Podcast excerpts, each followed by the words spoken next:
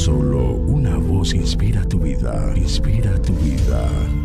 Una voz de los cielos, con el pastor Juan Carlos Mayorga. Bienvenidos.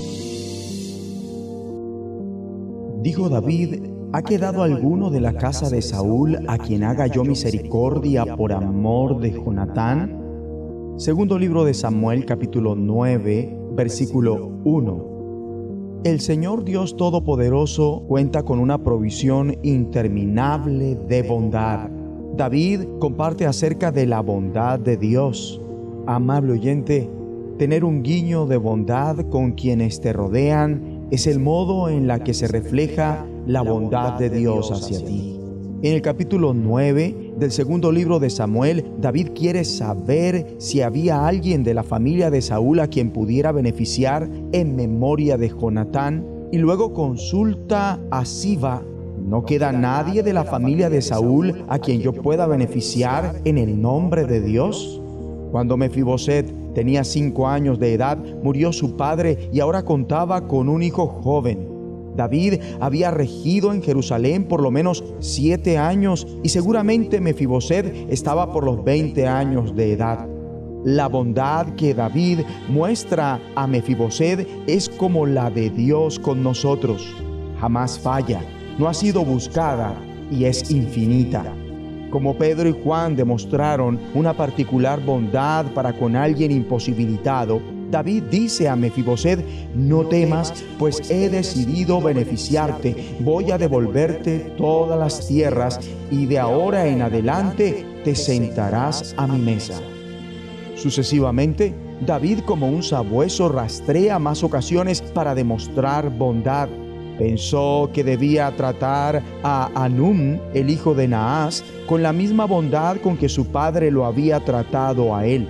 Lamentablemente, se malinterpretó su gesto bondadoso y pensaron lo contrario.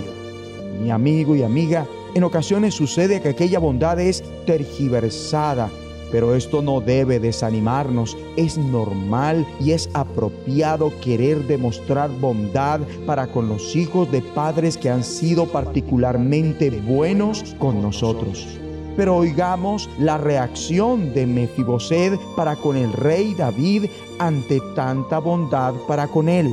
¿Y quién es este siervo suyo para que su majestad se fije en él?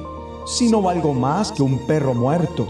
Obvio que poseía una estima muy baja de sí mismo y al igual que muchos de nosotros estaba centrado en sus defectos. Pero Dios nos bendice pese a nuestros defectos.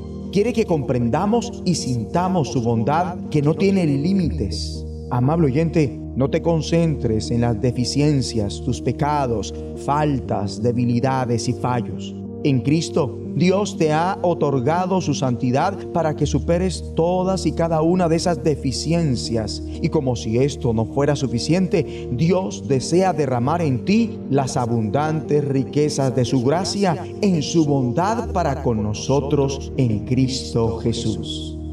Ora conmigo.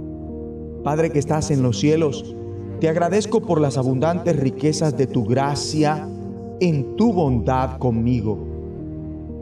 Ayúdame para que de continuo busque ocasiones para demostrar bondad a quienes están necesitados. En el nombre de Jesucristo. Amén. Una voz de los cielos, escúchanos, será de bendición para tu vida. bendición para tu vida.